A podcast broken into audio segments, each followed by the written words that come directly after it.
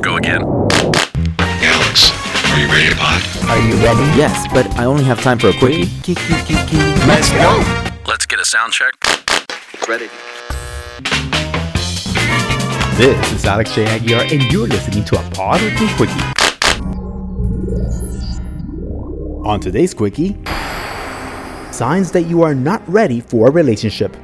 You know, I've always said that destiny has its way, and when the moment comes, the moment comes. But sometimes we are not ready for a relationship. And if you get into one when you're not ready, then you're gonna be unhappy and unfulfilled, and make your partner miserable at the same time. Here are the top signs that you are not ready for a relationship. You are not over your ex. Now, this is true. You have no chance in starting a good relationship. See, if you're still in mourning for your ex, it will cause a lot of problems. This means you're using that person probably to get over your ex. You probably just want to make him jealous. So that means all your focus will be on your ex and comparing your ex. You do not want to do that to that person. So until your ex is way in the past, you're not going to be ready to love and commit to another person. Dating the same type of people. If you've always dated the same type of people, then history tends to repeat itself. You need to date someone that's going to challenge you and you can compromise for. So study your past relationships, find out how they came up short, and figure out what you want in a relationship. So go ahead and take a chance. Go out with different types of people. You never waste time and you're always in a relationship. Do you go from one relationship to the next fairly quickly without spending time? So if you're afraid of being alone and you've never spent time alone to actually get to know yourself and enjoy your own company, then you are not really ready for a serious and truly satisfying relationship. So try and make some friends instead if you need some company. That's what they're for. You lose yourself in every relationship. If you're the type to abandon everyone, friends, hobbies, interests, in order to devote yourself completely to that new person, it's a very clear sign that you are not ready for a serious and fulfilling relationship.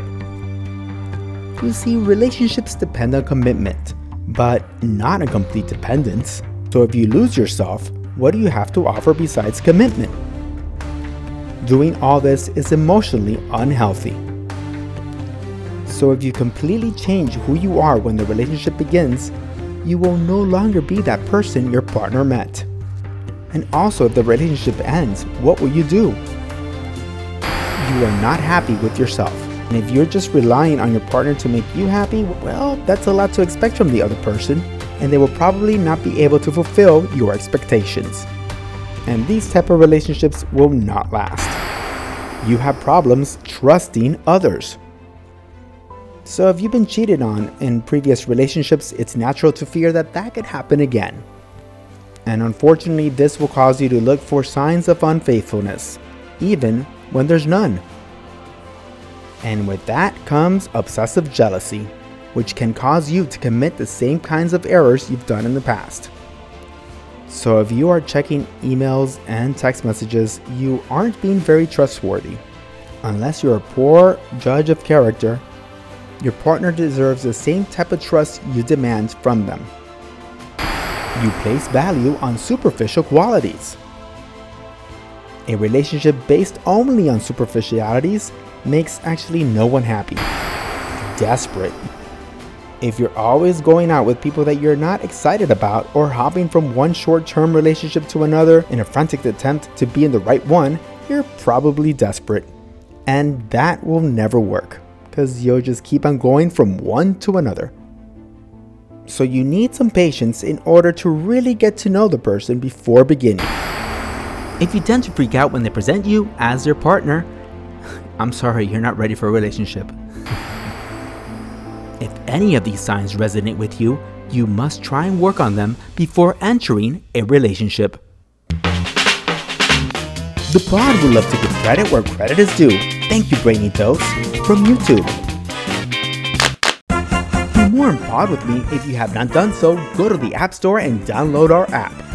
You can also go to alexjaguiar.com and we are also on social media. On Facebook, you can go and follow us on Pod with Me AJA. On Twitter, it's Alex J. Aguiar. And on Instagram, it's Pod with me.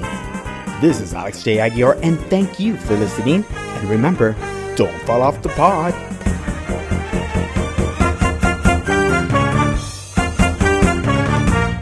Sound check. Ready.